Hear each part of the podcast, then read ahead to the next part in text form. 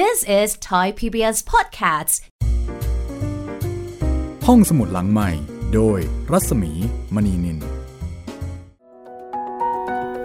สวัสดีค่ะ ต้อนรับคุณผู้ฟังเข้าสู่รายการห้องสมุดหลังใหม่ วิทยุไทย PBS นะคะ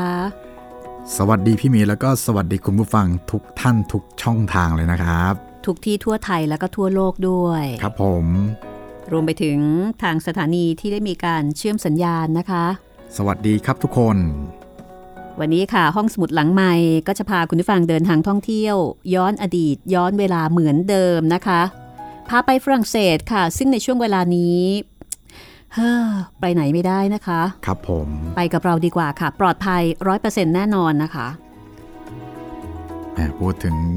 พอไปไหนไม่ได้แล้ว แม้แต่พวกงาน รื่นเริงหรือว่างานเอ็กซ์โปทั้งหลายนี่ก็ยกเลิกกันเพียบเลยนะพี่ งานไม่รื่นเริงก็ยกเลิกค่ะ ครับผม ยกเลิกหมดเลย ขอเป็นแค่ไม่มีอะไรชุมนุมหรือมีคนเยอะก็พอใช่ไหมครับ ก็ต้องยอมเนาะช่วงนี้ ครับผม เพื่อชีวิตของเรา ครับ อย่างเทศกาลดนตรีใหญ่ ๆ นี่ก็เรียบร้อยค่ะ เรียบร้อยครับ งานวิ่งซึ่งก็ไม่ได้ถือว่าเป็นงานรื่นเริงนะคะครับก็เรียบร้อยค่ะ ก็ทุกอย่างเลื่อนไปก่อนนะคะ แต่ห้องสมุดหลังใหม่สบายใจไม่เลื่อนนะคะ ครับผมยังคงอยู่แล้วก็ยังคงมาเจอเจอให้คุณได้ใช้บริการฟังอย่างเพลิดเพลิน โดยเฉพาะอย่างยิ่งในช่วงปิดเทอมนี้ แล้วก็อย่างยิ่งปีนี้ งานสัปดาห์หนังสือแห่งชาติ ก็ไม่มีเหมือนกันนะคะแหมเป็นที่น่าเสียดายจริงค่ะ ก็อ่านที่มีไปก่อนนะคะครับดิฉันผมมั่นใจค่ะว่าหนังสือที่ซื้อมาตั้งแต่ปีที่แล้วเนี่ย หลายคนนะคะ อย่าว่าแต่ยังไม่ได้อ่านเลยค่ะ บางคนยังไม่ได้แกะแกะด้วยซ้ๆผมเป็นคนหนึ่งครับที่ยังไม่ได้แกะำเอาเลยเป็นด้วยเหรอครับผมซื้อมาดองไว้ครับ จนเปรี้ยวหมดแล้วครับเนี่ยตอนนี้ ก็อ่านของปีก่อนๆไปก่อนนะคะ ถือเป็นโอกาสที่ดีค่ะ แล้วบางทีอาจจะได้ค้นพบอะไรใหม่ ๆ บางอย่างว่า อุ้ยเรามีเล่มนี้ด้วยเหรอครับผมเออผมจะได้กลับไปอ่านมูลคามิที่ซื้อมาตั้งนานแล้วครับค่ะเป็นโอกาสดีค่ะ ครับผมนะคะ แล้วก็มองในแง่ดี ก็ไม่เสียสตังค์เพิ่ม โอ้แต่เหมือนเขาจะเปิดขายออนไลน์ใช่ไหมครับพี่ ใช่ค่ะ โอ้โห อันนี้หนักจะหนักกว่าซื้อแบบเป็นเล่มๆเดี๋ยวสิพี่ คือไม่ได้เดินเปิดดูครับแต่ว่าสามารถที่จะสั่งซื้อได้ด้วยราคาพิเศษ แล้วก็ส่งตรงถึงบ้านนะคะเอ่ออันนี้ก็อืมถามว่าอันตรายไหม ก็อันตรายเหมือนกันนะคะ ครับผม อันตรายต่อทรัพย์สิน แต่ถ้าเกิดว่าไม่เข้าไปก็รอดค่ะ ก็รอดครับผมค่ะ แต่ถ้าเข้าไปพี่ว่าไม่รอดนะคะ เพราะไม่เหลืว่าอครับไม่เหลือ มันสั่งง่าย ใช่ครับนะคะโอ้แหมไม่อยากจะพูด อดใจไม่ได้สักปีหนึ่งนะคะ ครับผม ปีนี้ตอนแรกที่เขาไม่จัดก็คิดว่าจะรอดค่ะ แต่พอบอกว่ามีออนไลน์ โอ้อันนี้ไม่มั่นใจแล้วค่ะ ว่าจะทนความเย้ายวนได้ขนาดไหน โอ้แล้วมันยิ่งหาง่ายเข้าไปใหญ่เนอะพี่ อย่างเราไปงานหนังสืออย่างเงี้ยมันต้องเดินใช่ไหมใช่ มันต้องเดินครับ บางทีหาไม่เจอก็อะช่างมันไม่เป็นไร แต่อันเนี้ยนะ ไม่ต้องเดินค่ะครับอมันจะเลื่อนมาในหน้าฟีดเลย ใช่ไหมคะ แล้วก็สามารถที่จะหาได้ง่าย ครับผม แต่ถึงอย่างไรก็ตามนะคะ ก็ยังสนับสนุนให้ช่วยกันซื้อหนังสือนะอันนี้ก็คุยกันแบบขำครับๆเพราะว่ามัน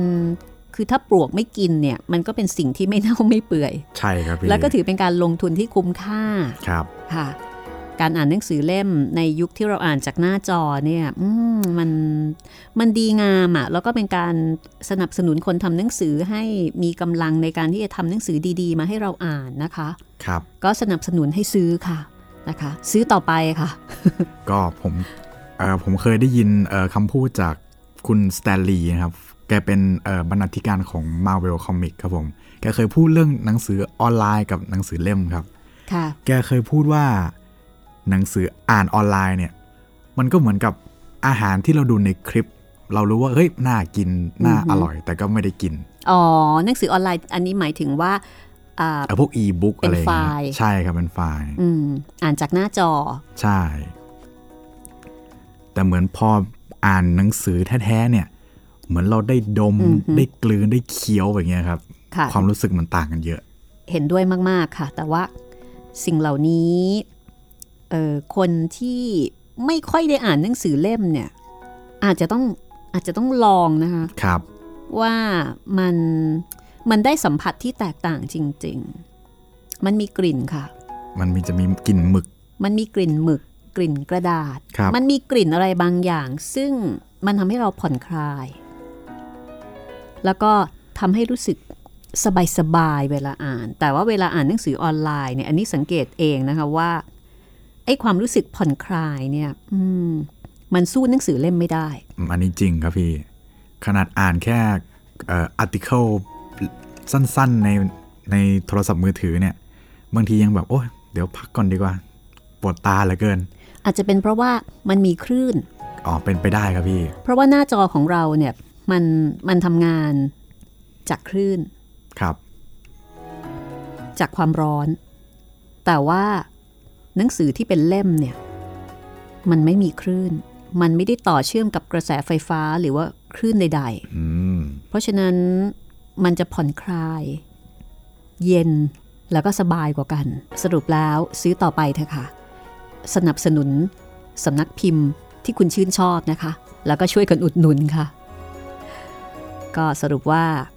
เราก็ไม่รอดหรอกนะ ครับผม ปีนี้ไม่รู้จะเสียสักเท่าไหร่ เตรียมเงินไว้แล้วครับ เตรียมเงินแต่ดีอย่างหนึ่งนะ คุณจิตรินครัคืบอคือไม่ต้องแบกเอง อ๋อใช่ เพราะว่าเวลาไปงานสัปดาห์หนังสือ หรือว่ามหากรรมหนังสือช่วงปลายปีเนี่ยมันต้องเตรียมอุปกรณ์ที่จะไปขนหนังสือ ใช่ครับหิ้วกันตัวเอียงเลยอะใช่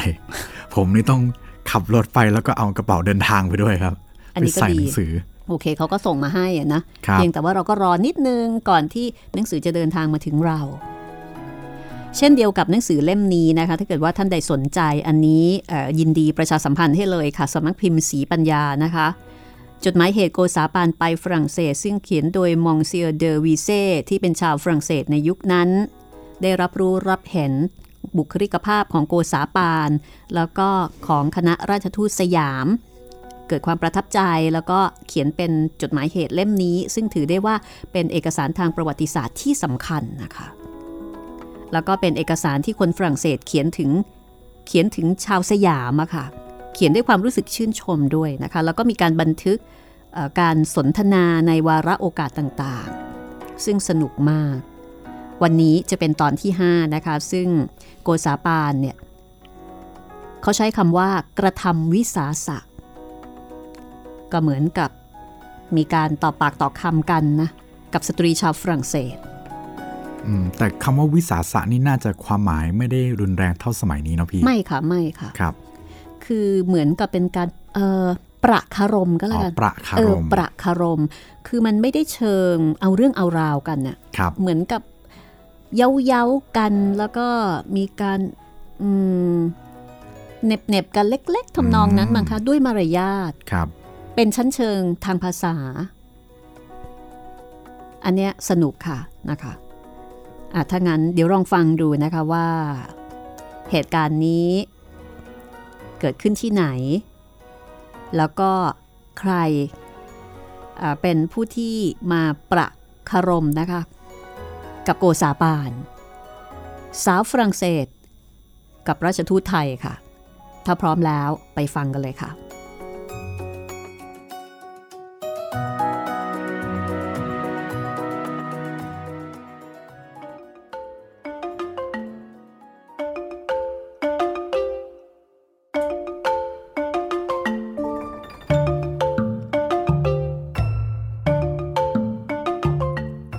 บ่ายวันหนึ่ง มีผู้ใหญ่หลายคน มาประชุมสโมสรที่ตำหนักราชทูต แล้วก็ในที่ประชุมนั้น ก็มีสตรีรูปงามอยู่หลายนางด้วยกัน ตามธรรมดา ในวงประชุมสังสรรค์ ซึ่งมีผู้หญิงร่วมอยู่ด้วย แน่นอนว่าผู้หญิงก็ จะมีเรื่องที่พวกเธอสนใจ ทีนี้วันนั้น ผู้หญิงที่อยู่ในวงสนทนา ก็เกิดไถ่ถามราชทูตกันยกใหญ่ เกี่ยวกับเรื่องภรรยาของราชทูต ท่านราชทูตคะทำไมท่านถึงไม่พาภรรยาของท่านมาที่เมืองฝรั่งเศสบ้างเล่า ดิฉันอยากจะเห็นหน้าภรรยาของท่านเหลือเกิน มื่อโกษาปานได้ฟังคำถามนั้น ก็ตอบกลับเป็นเชิงย้อนถามว่า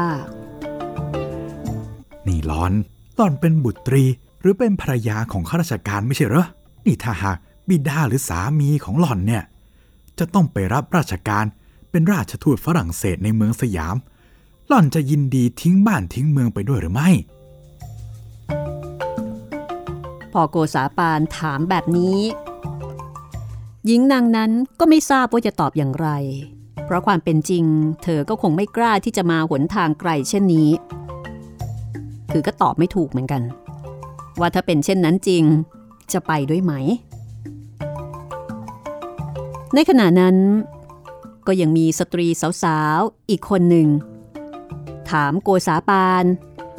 เป็นลักษณะของการสัพยอกเล่นว่า ท่านราชทูตเจ้าคะ ถ้าเกิดว่าดิฉันยอมเป็นภรรยาของท่าน ท่านจะรับดิฉันเป็นภรรยาไหม ที่จริง ท่านก็คงจะมีเมียอยู่แล้วไม่ใช่หรือ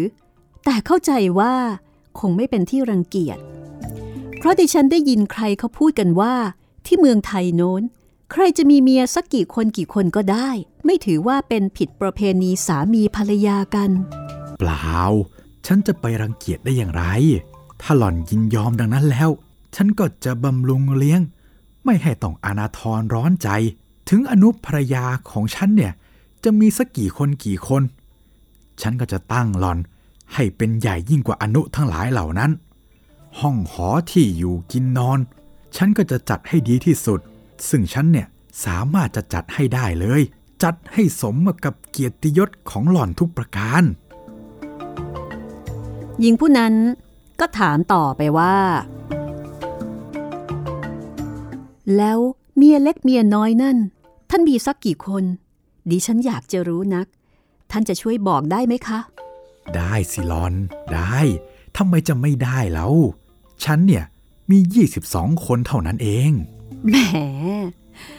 มีถึง 22 คนเชียวหรือคะ ไม่ใช่น้อยเลย ตั้ง 22 คนฮะเหลือเกินจริงนี่หลอนหลอนอย่าเพิ่งตกใจ ฉันจะบอกให้หลอนเห็นว่าแปลกในการที่ฉันมีเมียถึง 22 คน เพราะว่ายังไม่เคยได้ยินว่า ใครในเมืองนี้มีมากถึงขนาดนี้ แต่ในเมืองไทยนั้น ไม่มีใครเห็นว่าแปลก ใครจะมีเท่าไหร่ก็ได้ ยิ่งกว่านั้น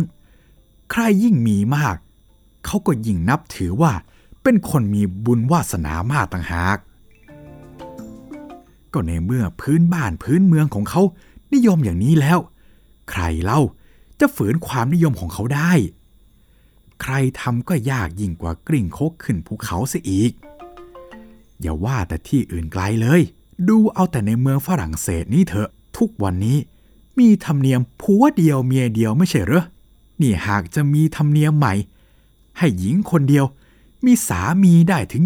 22 คน ถ้าเคยเสียแล้ว ก็คงไม่เห็นว่าจะแปลกอะไร กลับจะเห็นแปลกที่มีคนเดียวเสียอีก นี่คือการโต้ตอบของโกษาปาน ต่อคำถามของสตรีชาวฝรั่งเศสคนหนึ่ง ที่บอกว่า โอ้โห มีเมียตั้ง 22 คน ในส่วนของสตรีชาวฝรั่งเศส ซึ่งได้สนทนากับราชทูตไทยในวันนั้น เดอวิเซ่บันทึกเอาไว้ว่า เดิมที นางนึกว่าจะสามารถไล่เรียงให้ราชทูตไทยได้จนแต้มในเรื่องผัวผัวเมียเมียนั้น ปรากฏว่าพอเอาเข้าจริง ๆ นางกลับเป็นฝ่ายจนแต้มไปเอง เดอวิเซ่บอกว่าสอให้เห็นว่าราชทูตนั้นเป็นคนฉลาดพูดมาก หาไม่แล้ว ก็คงจะจอดเป็นแน่ เพราะว่าข้อที่ถูกซักนั้นหาใช่เรื่องมงคลไม่ แต่ราชทูตสยามก็ยังอุตส่าห์แก้กรบเกลี่ยความชั่วด้วยความดีได้ คือเดอวิเซ่ก็มองเหมือนกัน ว่าการมีเมียถึง 22 คนนั้น ก็ถือเป็นความชั่ว ถึงได้บอกว่า อุตส่าห์แก้กรบเกลี่ยความชั่วด้วยความดี คือพูดเรื่องที่จะทำให้ตัวเองเสียหาย กลับกลายเป็นเรื่องธรรมดา จากนั้นในเวลาบ่ายวันหนึ่ง ยังมีเจ้านาย แล้วก็ข้าราชการชั้นสูง หลายองค์ หลายท่าน ทั้งหญิงและชาย เช่น ท่านเจ้าดีเซงเคน กับท่านหญิงภรรยา เจ้าหญิงเดอ เบอร์นงวิน ท่านหญิงมาคิสเดอลาฟาแดงเป็นต้น ต่างทรงม้า แล้วก็ขี่ม้ามาเยี่ยมเยียนราชทูตที่สำนัก ตอนนั้นเจ้าหญิงและภรรยาข้าราชการชั้นสูงที่มา ก็ล้วนแต่ทรงเครื่องแล้วก็แต่งตัวเหมือนผู้ชาย คือสวมเสื้อกั๊กสั้น รัดขารัดแขนแน่น ตามธรรมเนียมนักกีฬา แล้วก็ บรรดาในพรานที่นุ่งห่มใส่กันเหมือนกับว่า แต่งตัวด้วยเครื่องแต่งกายรัดกุม เหมือนกับเป็นชุดเวลาที่ออกป่าล่าสัตว์ทำนองนั้น ราชทูตไทยพอเห็นผู้หญิงฝรั่งไม่ได้แต่งตัวเป็นแหม่มกระโปรงบานเหมือนอย่างที่เคยเห็น ก็นึกแปลกใจ ด้วยเหตุชนี้เเมื่อสุภาพสตรีเหล่านั้น ก้าวลงจากหลังม้า และคำนับราชทูตเสร็จเรียบร้อยแล้ว ราชทูตก็ถึงกับออกปากถามสตรีเหล่านั้นว่าอ้าวนี่ลอนทำไมวันนี้จึงแต่งตัวเหมือนผู้ชายแบบนี้เล่า ก็ได้รับคำตอบจากบรรดาผู้ที่ออกมาหาในวันนั้นว่า อ๋อ ที่ท่านนุ่มห่มแบบเนี้ยก็เพราะสะดวกในการขี่ม้า แล้วก็เป็นชุดสำหรับไปในป่าในรกท่านนุ่งห่มแบบเสื้อแมม ก็จะติดโน่นติดนี่ลำบากมาก ท่านราชทูตทราบดังนั้น ก็เข้าใจแล้วก็เห็นด้วย จากนั้นก็ได้มีการพูดชมบรรดาหญิงเหล่านั้นอีกว่าแม้ขี่ม้าเก่งน่าชมเหลือเกิน จะขึ้นจะลงดูว่องไวราวกับผู้ชายไม่มีผิด เมื่อสนทนากันเช่นนี้ได้สักครู่หนึ่งแล้ว บรรดาผู้ที่ขี่ม้ามานั้น สังเกตท่าทางราชทูต ว่าดูเหมือนอยากจะดูแหม่มรำม้าเหลือเกิน ก็เลยได้กล่าวกับท่านว่า นี่ท่านราชทูต ท่านอยากจะเห็นพวกเราขี่ม้าแบบที่เราออกไปล่าเนื้อในป่าบ้างหรือไม่ล่ะ พวกเรายินดีที่จะทำให้ท่านดูนะ อืม ที่อยากดูนั้น ไม่เป็นปัญหาเลย อยากดูมาก แหม่ท่านนี่เดาใจของฉันแม่นทีเดียว แต่ก็ไม่ถึงกับบังอาจขอให้ท่านออกแรงให้เราดูเล่นดอก ฉันเนี่ยนับถือท่านยิ่งกว่านั้น แต่ว่าในเมื่อท่านยินดี อยากจะสำแดงโดยความพอใจของท่านเองแล้ว ฉันก็ไม่มีความรังเกียจ จะถือเป็นพระคุณพิเศษต่างหาก พอตกลงกันว่า จะมีการขี่ม้า เพื่อแสดงการล่าสัตว์โชว์ให้ดูแบบนี้แล้ว เจ้านายทั้งหญิงและชายก็ลงจากตำหนัก ไปยังลานหน้าตำหนักทันที ในส่วนของราชทูตก็ออกมายืนดูที่ระเบียงด้านบน ส่วนท่านเจ้าดีเซงเคน แล้วก็คนอื่นๆ ซึ่งตามเสด็จมาด้วย ก็เสด็จแล้วก็ขึ้นขี่ม้า แล้วก็ขับไปมา เป็นขบวน แล้วก็ทำนองต่างๆ แต่ว่าลานหน้าตำหนักนั้นค่อนข้างจะเล็กไปหน่อย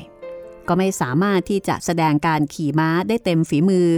ก็เลยเปลี่ยนให้ราชทูตไปยืนดูบนระเบียงหลังตำหนัก จะได้ขี่ม้าไปในสนามข้างหลังตำหนัก เพราะว่าสนามนั้น กว้างใหญ่กว่าสามารถที่จะขี่ม้าขี่ไปขี่มาได้ถนัดกว่า พอราชทูตมายืนอยู่ในที่นั้นแล้ว บรรดานักเลงม้าเหล่านั้น ก็ชักบังเหียน กระทืบโกรน แล้วก็ ขี่ม้า เป็นหลายท่า หลายทำนองประมาณสัก 15 นาที จากนั้น ก็ลงจากหลังม้า แล้วก็ขึ้นมาบนตำหนัก จะลาท่านราชทูตกลับ คือตรงนี้นี่พูดง่ายๆ น่าจะเป็นการแสดงโชว์ขี่ม้าในท่าต่างๆ ประมาณนั้นนะคะ ซึ่งก็ต้องมีการอาศัยการฝึกฝนมาพอสมควร ไม่ใช่ว่าทุกคนจะสามารถทำได้ ในขณะนั้นก็เกือบถึงเวลาที่ราชทูตจะรับประทานอาหารเย็นแล้ว ก็มีการเชื้อเชิญ บรรดาท่านที่มาเยี่ยม ให้อยู่รับประทานอาหาร แล้วก็สวยอาหารด้วยกัน เพราะว่าในบรรดาผู้คนที่มานั้น บางท่านก็เป็นเจ้านายคือเหมือนกับเป็นเจ้าชายเป็นเจ้าหญิง อยู่ด้วย คำชักชวนของท่านราชทูตโกษาปานนั้น เดอวิเซ่บอกว่า เป็นถ้อยคำที่น่าจับใจ เมื่อแขกเรือที่มาได้ยิน ต่างก็ต้องยอมรอรับประทานอาหารอยู่กับท่าน คือเป็นการเชิญที่แขกไม่อาจที่จะปฏิเสธได้ เย็นวันนั้น ท่านอัครราชทูต ก็ปฏิบัติต่อผู้ที่มาเยี่ยมเยียนนั้น อย่างพี่นอบพี่เทาเข้าท่าเข้าทางทุกอย่าง มีการยกเก้าอี้ ให้เจ้าหญิงทรงนั่งบ้าง หรือว่ามีการยกเอาจานข้าวคือจริง ๆ คงไม่ใช่ข้าวมั้งคะยกเอาอาหารจานอาหารให้กับเจ้าหญิง หรือว่าให้กับสุภาพสตรีท่านโน้นคนนี้ไม่หยุดหย่อน คือมีการดูแลอย่างดี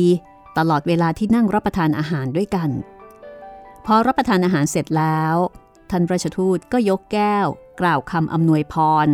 ให้ท่านทรงเจริญ เป็นสุข อายุยืน ส่วนผู้ที่เป็นแขกที่มาร่วมรับประทานอาหาร ก็ได้ยืนขึ้นแล้วก็กล่าวคำอำนวยพรด้วยบ้าง และมีผู้หนึ่งในพวกนั้น ยังแถมอำนวยพรไปถึงเมียทั้ง 22 คน ของท่านโกษาปานด้วย โดยบอกว่า ขอให้อยู่เป็นสุขเป็นสุขทุกๆทท่าน ถึงแม้มีค่อนข้างจะมากหน่อย เข้าใจว่าคำอวยพรจะแผ่ไปถึงเขาทุกคนได้ ในขณะที่โกษาปาน เมื่อได้ฟังคำอวยพรนั้น ก็ตอบกลับมาดังนี้ว่า แม้จะมากมิมากก็ตามทีเถิด ฉันก็อยู่เป็นสุข พวกเขาก็อยู่เป็นสุข ข้อนี้เป็นข้อสำคัญกว่าอะไรอะไรทั้งหมด ส่วนฉันก็อยากจะอวยพร ให้ท่านเนี่ยมีภรรยาถึง 22 คนเหมือนกับฉันบ้างเหมือนกัน แต่ก็เกรงใจ ว่าจะไม่เป็นที่พอใจกับภรรยาที่ท่านมีไว้แล้ว หาไม่ ฉันก็คงอวยพร และคงชี้วิธีให้สำเร็จไปตามนั้นเป็นแน่ แต่คราวนี้ฉันของดไปก่อน เป็นแต่เพียงกล่าวว่าเจริญเจริญเถิด ในบรรดาสตรีที่อยู่ณที่นั้นในเวลานั้น มีอยู่คนหนึ่ง มีกำไลมือประดับเพชร ตรงกลางมีรูปคน ราชทูตเห็นก็เลยถามว่า เอ รูปที่กำไลมือนี่ เป็นคนที่รักของรอนกระมัง ใช่ค่ะ ท่านดาวถูกแล้ว รูปนี้เป็นรูปของแม่ของดิฉันเอง และแม่ก็เป็นคนที่ดิฉันรักมาก อืม หลอนทำอย่างนี้ดีแล้ว แปลว่ารอนเป็นคนมีกตัญญูกะตะเวที แต่ถ้าจะให้ดีที่สุด คือที่มือข้างโน้น ซึ่งไม่มีกำไลใส่ ควรใส่บ้างเหมือนกัน และที่กำไลข้างโน้นนั่นแหละ หล่อนควรจะใส่รูปของสามีไว้อีกรูปหนึ่งด้วย จะได้เป็นคู่กันเหมาะ สรุปว่า โกษาปานก็ไม่อับจนถ้อยคำต่อสตรีชาวฝรั่งเศส เดวิเซ่ก็บันทึกเอาไว้ ด้วยความประทับใจในคารมของราชทูตไทยอีกครั้งหนึ่ง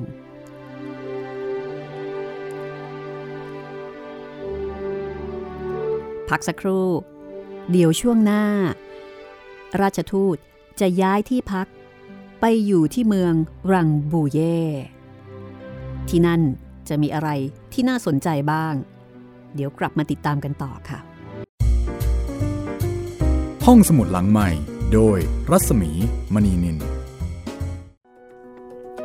เข้าสู่ช่วงที่สองนะคะ ของห้องสมุดหลังใหม่ แล้วก็จะเป็นตอนที่ราชทูตจะย้ายที่พักนะคะ ไปที่เมืองรังบูเย่ คือใกล้เวลาที่จะได้เข้าเฝ้าพระเจ้าหลุยที่ 14 เต็มทีแล้วค่ะคุณจิตเรน ครับผม โอ้โห ตอนแรกผมคิดว่า ตอนเด็กๆนะครับ ผมคิดว่ามาเข้าเฝ้าเนี่ยก็แค่มาเข้าเฝ้าปุ๊บกลับเลยโอ้นี่กลายเป็นเรื่องใหญ่เรื่องโตเหมือนกันนะครับเนี่ย รออยู่นานเหมือนกันนะครับ เหมือนกับว่ามีระยะเวลาในการรอคือคือมาถึงแล้วไม่ได้เข้าเฝ้าเลยแหมต้องมีคล้ายๆรอคิวนะพี่ ใช่ค่ะ เพราะว่าพระเจ้าหลุยที่ 14 ท่านก็คงมีภารกิจอะไรต่อมีอะไรมากมายเนาะแล้วก็มี เหมือนกับมันคงมีมีวาระอยู่อะนะคะ ครับผม ดังนั้นก็มีเวลาเยอะในการที่จะเอ่อเดินทาง หรือว่าในการที่จะมีคนพาไปเที่ยวที่โน่นที่นี่ไปดูโน่นดูนี่ เหมือนอย่างที่ไปดูละครที่เล่าให้ฟังไปเมื่อช่วงที่แล้วอะนะคะ ครับผม ทีนี้ในตอนนี้ค่ะจะเป็นบทที่ 14 นะคะ แล้วก็จะเป็นตอนที่ราชทูตย้ายตำหนัก ไปพักอยู่ที่เมืองรังบูเย่ซึ่งเมืองรังบูเย่เนี่ยก็เป็นเมืองที่ใกล้กรุงปารีสเข้าไปอีก คือเหมือนกับว่าขยับเข้าไปใกล้ มากกว่าเดิม ค่อยๆ ขยับขยับเข้าไป นี่คือจดหมายเหตุโกษาปานไปฝรั่งเศสนะคะ ซึ่งเขียนโดยชาวฝรั่งเศสมองซิเออร์เดอวีเซ่ค่ะ เจษฎาจารย์ ฟ. ฮีแลร์เป็นผู้แปลนะคะ แปลจากภาษาฝรั่งเศสสำนักพิมพ์สีปัญญาจัดพิมพ์ค่ะ เป็น หนังสือที่อ่านสนุกนะคะ คือเหมือนกับว่าเราได้ติดตามโกษาปานแล้วก็ได้เห็นบ้านเมืองของฝรั่งเศส ได้เห็นกรุงปารีสในยุคนั้นนะคะว่าเป็นยังไงบ้าง คือเหมือนกับเหมือนกับเป็นหนังสือท่องเที่ยวเหมือนกันนะคะ จะว่าไปแล้วเนี่ยใช่ครับเหมือนเป็นไกด์บุ๊กเลยพี่ค่ะคือคือท่านอธิบายเอาไว้อย่างค่อนข้างละเอียดนะสำหรับท่านมองซิเออร์เดอวีเซ่เนี่ย แล้วก็ให้ข้อมูลเกี่ยวกับเรื่องของสถานที่อย่างละเอียดทีเดียว เอาละถ้าเช่นนั้นนะคะ เดี๋ยวเราไปกันเลยก็แล้วกันว่า หลังจากที่ย้ายไปพักที่พระตำหนักหลวงที่เมืองรังบูเย่แล้วเนี่ย มีเหตุการณ์อะไรที่น่าสนใจเกิดขึ้นอีกบ้างนะคะ ตามโกซาปานไปเลยค่ะ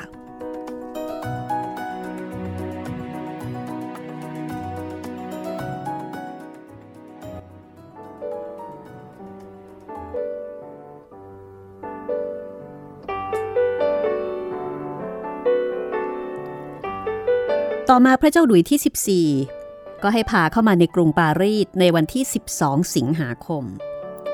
กำหนดวันเรียบร้อยแล้ว เจ้าพนักงานก็เลยเชิญราชทูต ไปพักอยู่ที่พระตำหนักหลวงที่เมืองรังบูเย่ใกล้กรุงปารีสเข้าไปอีก ทีนี้เมื่อราชทูตไปนั้น ก็บังเอิญได้พบกับสตรีบางคน พวกที่ขี่ม้า ให้ดูที่ตำหนักเดอแบนี่นั่นเอง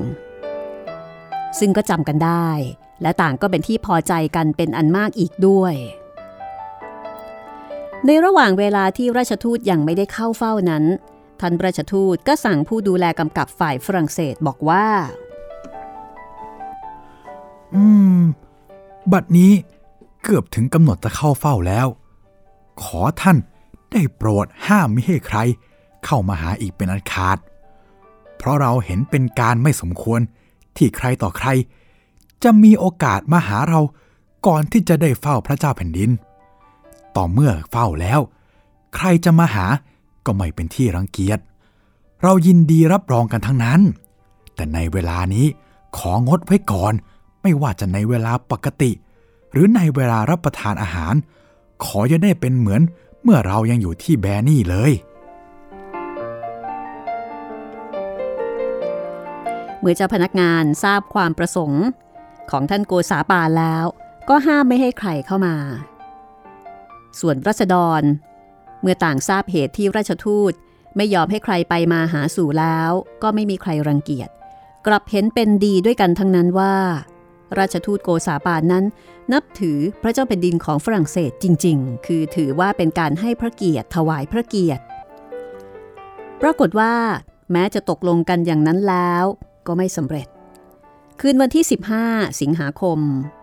เป็นวันฉลองวันแม่พระสิ้นพระชน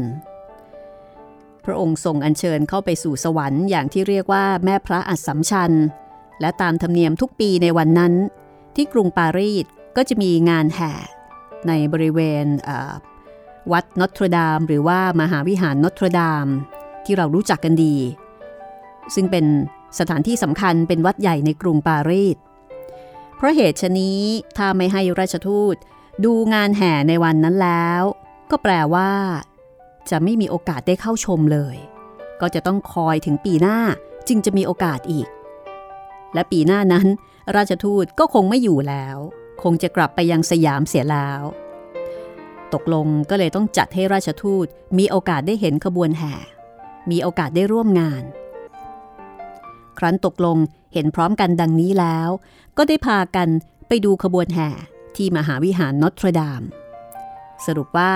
ที่ตั้งใจจะไม่เจอเจอใคร จนกว่าจะได้เข้าเฝ้าก็ไม่สำเร็จ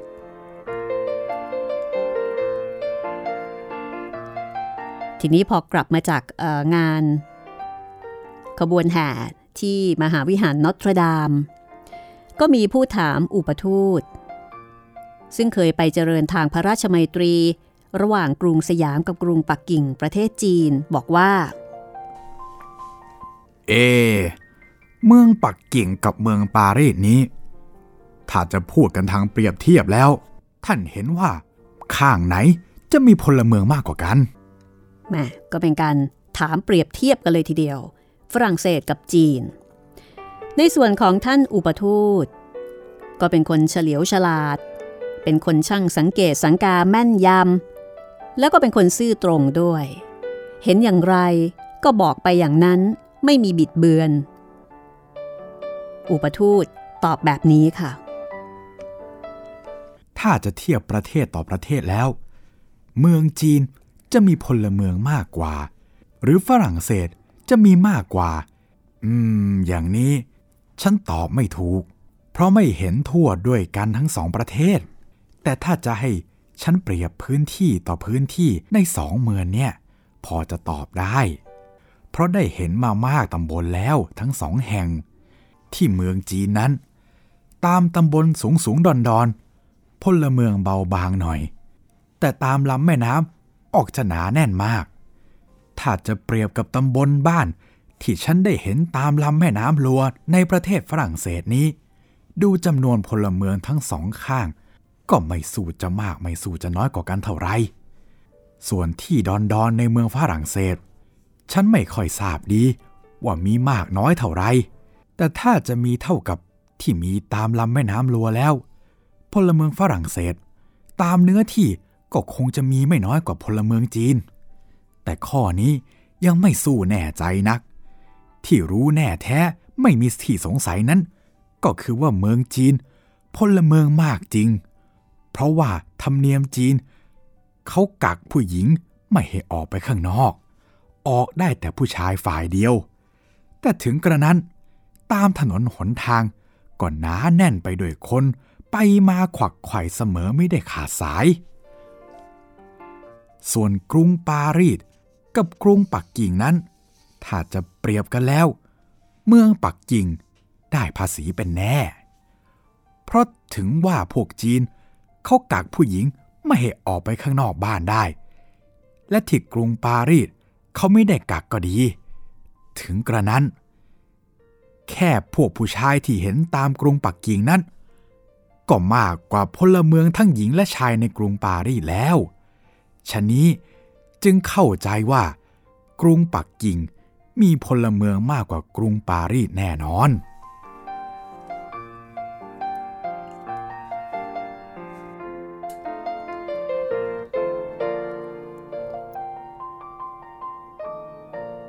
ทีนี้ในระหว่างที่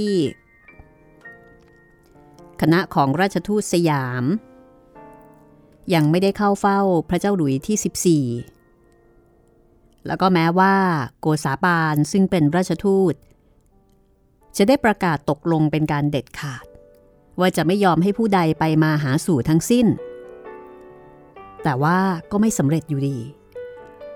เพราะว่ายังมีผู้หลักผู้ใหญ่ทั้งชายและหญิง อีกหลายท่าน หลายนาย แล้วก็หลายนาง ได้วิงวอนขอโอกาส เพื่อที่จะมาเยี่ยมเยียนท่านราชทูตอย่างเงียบๆเพราะฉะนั้น การที่จะขัดขืนอัธยาศัยของคนเหล่านั้นก็ค่อนข้างยาก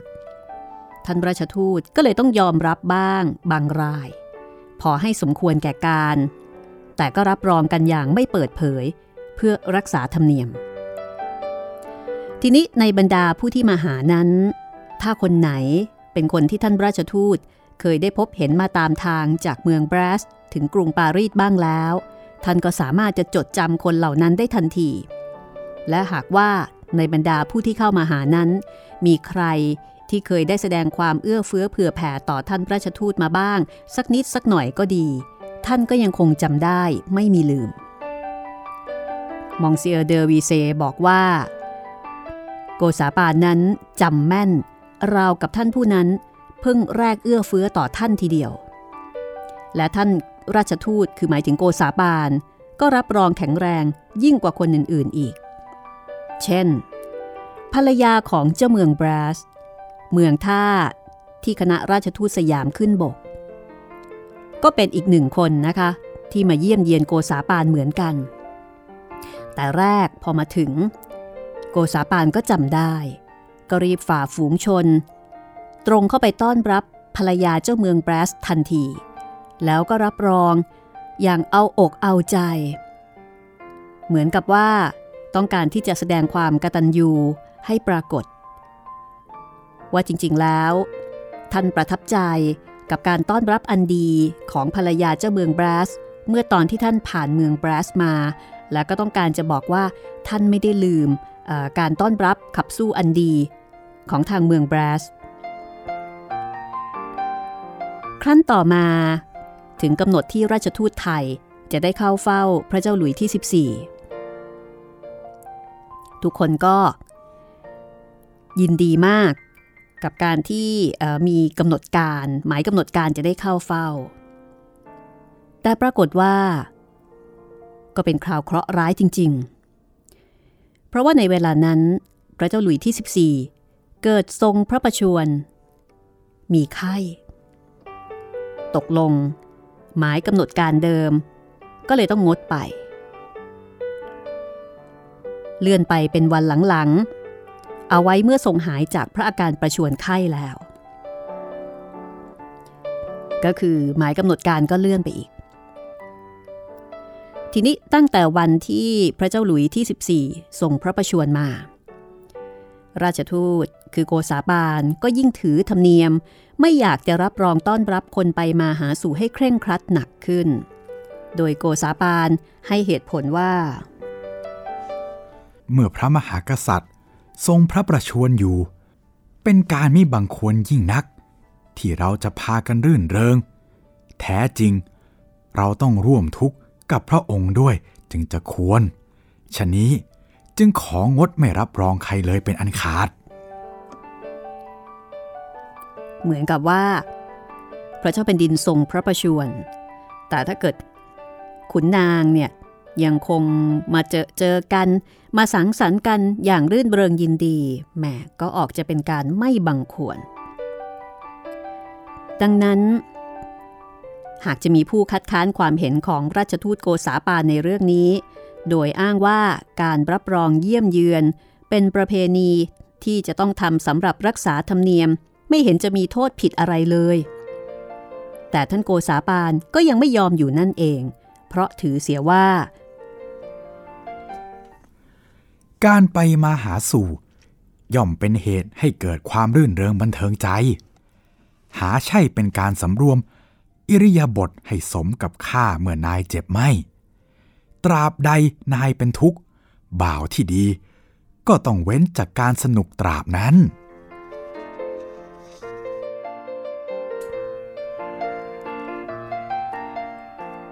มองเซียเดอวีเซซึ่งเป็นผู้บันทึก ถึงกับออกปากว่า เป็นเรื่องที่ น่าทึ่งมาก เพราะว่าแม้กระทั่ง ชาวฝรั่งเศสด้วยกัน การที่ชาวสยามซึ่งเป็นชนต่างด้าวเท้าต่างแดน มาแสดงความจงรักภักดีต่อพระมหากษัตริย์ของฝรั่งเศสนั้น ซึ่งไม่ได้เป็นพระมหากษัตริย์ของชาวสยามเลย แต่ราชทูตสยามกลับแสดงความจงรักภักดีต่อพระเจ้าแผ่นดินของฝรั่งเศส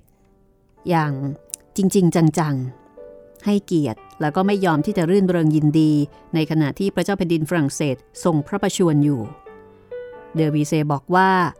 ขนาดพระเจ้าแผ่นดินของฝรั่งเศส เขายังแสดงความจงรักภักดีขนาดนี้ แล้วเขาจะจงรักภักดีต่อพระเจ้าแผ่นดินของตัวเองสักเท่าใด เดอวีเซบอกว่าน่าชื่นชมในความพักดีของชาวไทยที่มีต่อเจ้านายของตนยิ่งนัก จากนั้นในบทที่ 16 ว่าด้วยพระราชสารและศาสนา ก็ได้กล่าวถึงความเคารพของราชทูตต่อพระราชสาร ว่าอาจจะเป็นตัวอย่างอันดีที่ทำให้ชาวฝรั่งเศสเข้าใจ ว่าชาวสยามนั้นมีความจงรักภักดีต่อเจ้านายของตนมากมายสักขนาดไหน และเป็นสิ่งที่น่าชมสักปานใด เดอวิเซ่จึงได้เล่าถึง เหตุ แห่งราชทูต ซึ่งได้กระทำความเคารพต่อพระราชสาร เรื่องดังกล่าวเกิดขึ้นที่ตำหนักที่พักของราชทูตนั่นเอง เรื่องของเรื่องก็คือท่านอัครราชทูต คือโกษาปานได้จัดแท่นเอาไว้ข้างๆ ที่นอนของท่านแท่นหนึ่ง เพื่อเป็นที่ตั้งพระราชสารเอาไว้บนแท่นนั้น โดยไม่ยอมให้อยู่ห่างจากท่านแม้แต่เวลาเดียว หีบสำหรับบรรจุพระราชสารนั้น มีสามหีบ มีหีบข้างนอกทำด้วยไม้แก่นชนิดหนึ่งที่เรียกกันว่าไม้ญี่ปุ่น แล้วก็มีหีบชั้นที่สองทำด้วยเงิน แล้วก็มีหีบชั้นที่สามซึ่งบรรจุพระราชสารทำด้วยทองคำในส่วนของตัวพระราชสารนั้น หรือที่เรียกว่าองค์พระราชสารนั้นเป็นสุพรรณบัตร คือแผ่นทองคำตามธรรมเนียมพระราชสารของพระเจ้ากรุงสยาม เป็นแผ่นทองคำทุกฉบับ เพราะว่า แผ่นอื่นๆ แม้จะเป็นแผ่นกระดาษอย่างดี พระเจ้าแผ่นดินสยามจะไม่ทรงใช้เขียนเลย จะต้องเป็นแผ่นทองเท่านั้น แล้วก็ภายนอกหีบทั้งสามหีบ ซึ่งบรรจุพระราชสารนั้นยังห่อหุ้มด้วยผ้าทองอีกชั้นหนึ่ง คือถ้าจะนับทั้งหีบทั้งผ้าแล้ว ก็ถือเป็นสี่ชั้น แล้วภายนอกก็ยังมีการประทับตราขี้พึ่งขาวของอัครราชทูตอีกด้วย คือเรียกว่ามีการจัดอย่างประณีตบรรจงทีเดียว อันหนึ่ง ทุกๆวันเวลาเช้า เดอวีเซ่บอกว่าบรรดาราชทูตไทยก็จะพร้อมกันนำเอาพวงมาลัยดอกไม้สด มาตั้งไว้ที่หน้าแท่นพระราชสารเสมอ ทุกวันมิได้ขาด มีการกระทำความเคารพราวกับจะเป็นผู้คนจริง ๆ นอกนั้น ถ้าเวลาใดที่ท่านอัครราชทูต อุปทูต หรือว่าตรีทูต มีกิจธุระจะต้องเดินผ่านไปหน้าพระราชสารนั้น ท่านก็จะหมอบย่อบกายลง กระทำความเคารพเสียก่อนด้วยความยำเกรงราวกับว่า ระเจ้าแผ่นดินสยามทรงประทับอยู่ณที่นั้นก็ว่าได้ แล้วท่านจึงค่อยไปทำกิจธุระของท่านต่อไปในภายหลัง คือเหมือนกับว่าคณะราชทูตไทยนั้น ให้ความสำคัญต่อตัวพระราชสารราวกับเป็นสิ่งแทนพระองค์ของสมเด็จพระนารายมหาราช ตั้งเอาไว้ในที่สูงในที่เหมาะที่ควร แล้วก็มีการนำดอกไม้มาบูชาทุกเช้าไม่ได้ขาด จะเดินผ่านก็ต้องทำความเคารพ เหมือนกับเดินผ่านผู้หลักผู้ใหญ่ก็ต้องหมอบยอบกายลง ซึ่งสิ่งเหล่านี้ก็สร้างความประทับใจประหลาดใจให้กับมงซิเออร์เดอวีเซ่ซึ่งเป็นชาวฝรั่งเศสเป็นอย่างมาก เดอวีเซ่บอกว่ากิจปฏิบัติเหล่านี้แหละ ได้เป็นสักขีพยานอันดี ที่จะให้เรายัางลงไปถึงคุณสมบัติของคนไทย ว่าดีเลิศสักเพียงใด แต่ บัดนี้จะขอชักอุทาหรณ์อีกอันหนึ่งซึ่งเห็นว่าจะเพิ่มความเข้าใจให้ชัดขึ้นอีกในเรื่องนี้ นั่นก็คือเรื่องที่ราชทูตไทยทั้งหลาย เป็นผู้ที่ถือเคร่งในศาสนาของตน ไม่ล่วงละเมิดต่อข้อบัญญัติในศาสนาของตนแม้แต่เพียงเล็กน้อย เดอวิเซ่บอกว่า เคยได้ยินว่าทุกเช้า คณะราชทูตไทยสามคนเนี่ย ต่างพากันมานั่งสำรวมใจมิได้ขาดขล้ายๆกับที่นักบวชกระทำกันในวัด ถ้าตีความก็น่าจะหมายถึงว่าตอนเช้าจะมีการนั่งสมาธิหรือว่านั่งปฏิบัติด้วยกัน แล้วก็มีมีการกล่าวถ้อยคำบางอย่าง ซึ่งเดอร์บีเซ่บอกว่า ข้อรำพึงของเขาในเวลานั้น ได้ยินว่าเป็นการปรงอารมณ์ ลงสู่ครองสัมมาปฏิบัติ ตามลัทธิศาสนาของเขา เช่นรำพึงถึงกิจวัตรที่สามีกระทำต่อภรรยาบ้าง กิจวัตรที่ภรรยากระทำต่อสามีบ้าง กิจวัตรที่บิดามารดากระทำต่อบุตรบ้าง กิจวัตรที่บุตรกระทำต่อบิดามารดาบ้าง และหน้าที่ของมิสหายกระทำต่อมิสหายบ้าง เหล่านี้เป็นต้น แล้วก็ข้อเหล่านี้ราชทูตอ้างว่าเป็นหลักสำคัญในศาสนาของเขา และขณะเดียวกัน ทางคณะราชทูตก็ไม่ค่อยจะพอใจ ในหมู่ชาวฝรั่งเศสบางคน ซึ่งไปติเตียนศาสนาพุทธว่าไม่ดีอย่างนี้ไม่ดีอย่างนั้น คือเหมือนกับว่ามีการวิพากษ์วิจารณ์ โกษาปานซึ่งเป็นราชทูตได้กล่าวถึงเรื่องนี้ว่า อืม ที่แท้ การที่คนบางจำพวก ดูหมิ่นและติเตียนศาสนาของเราว่าไม่ดีนั้น ข้อนี้เป็นเพราะคนที่ตินั้น ไม่รู้จักศาสนาของเรานั่นเอง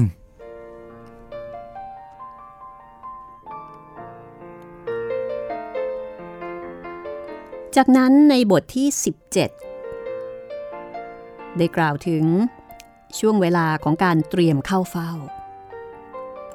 คือหลังจากที่พระเจ้าหลุยที่ 14 ทรงหายจากพระอาการประชวรเป็นปกติดีแล้ว พระองค์ก็มีรับสั่ง กับท่านเมาคี เดอลาเฟยัตว่า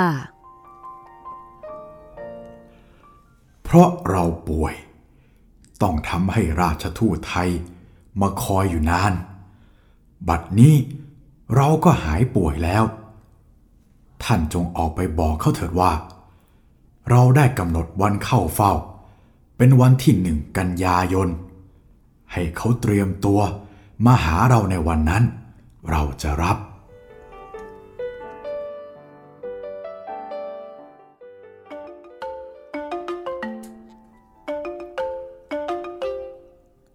ในส่วนของมาคีเดอลาฟยัต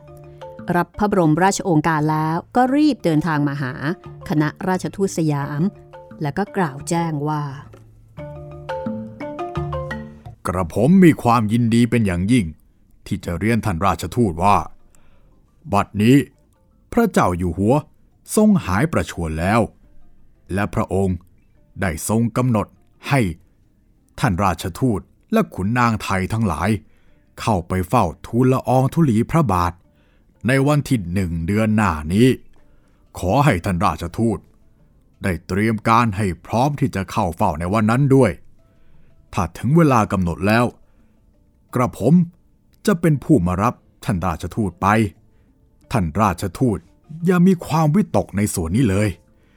ติดขัดอย่างใดโปรดบอกให้กระผมทราบ กระผมยินดีจะแก้ไขให้ได้ดังประสงค์ทุกอย่าง ถึงคราวต่อไปข้างหน้า ที่ท่านราชทูตจะมีโอกาสไปเฝ้าพระบารมีเมื่อใด กระผมยินดีจะนำท่านราชทูตไปเมื่อนั้น หากว่าท่านราชทูตไม่มีความรังเกียจ กระผม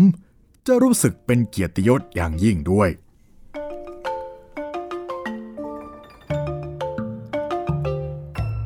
เมื่อราชทูตโกษาปานได้ทราบข่าวที่น่ายินดีที่รอคอยมานานเช่นนั้น ท่านก็ตอบกลับไปว่า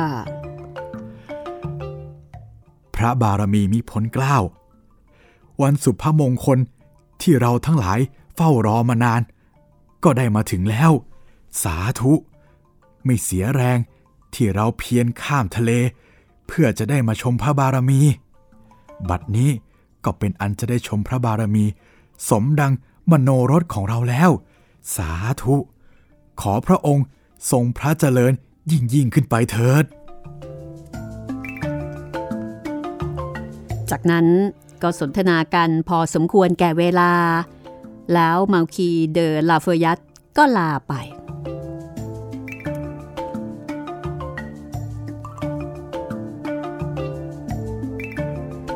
หลังจากนี้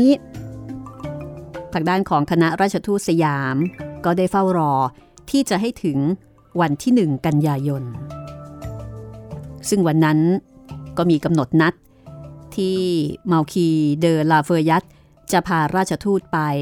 ที่พระราชวังแวร์ซายในกรุงปารีสในการที่จะเข้าเฝ้าอย่างเป็นทางการ ต่อพระเจ้าหลุยส์ที่ 14 เอาละค่ะ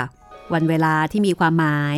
ก็ใกล้จะเดินทางมาถึงแล้วนะคะแหมนี่ถือว่าเร็วกว่าที่คิดไว้พอสมควรเลยนะพี่ อืม และนึกถึงว่าถ้าเป็นเราโหเราคงตื่นเต้นน่าดูเหมือนกันนะคะ ครับผม เพราะว่าตอนแรกเนี่ยกำหนดเอาไว้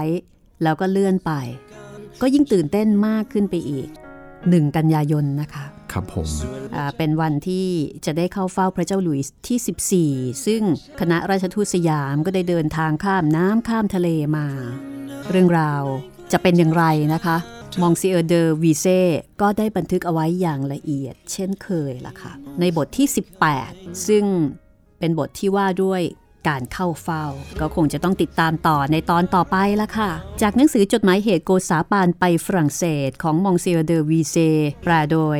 เจษฎาจารย์ ฟ. ฮีแลร์นะคะสำนักพิมพ์ศรีปัญญาเป็นผู้จัดพิมพ์ ห้องสมุดหลังไมค์เล่าให้คุณได้ฟังนะคะ ทุกวันจันทร์ถึงวันศุกร์ฟังพร้อมกันที่นี่วิทยุไทย PBS 9นาฬิกาถึง 10นาฬิกาค่ะ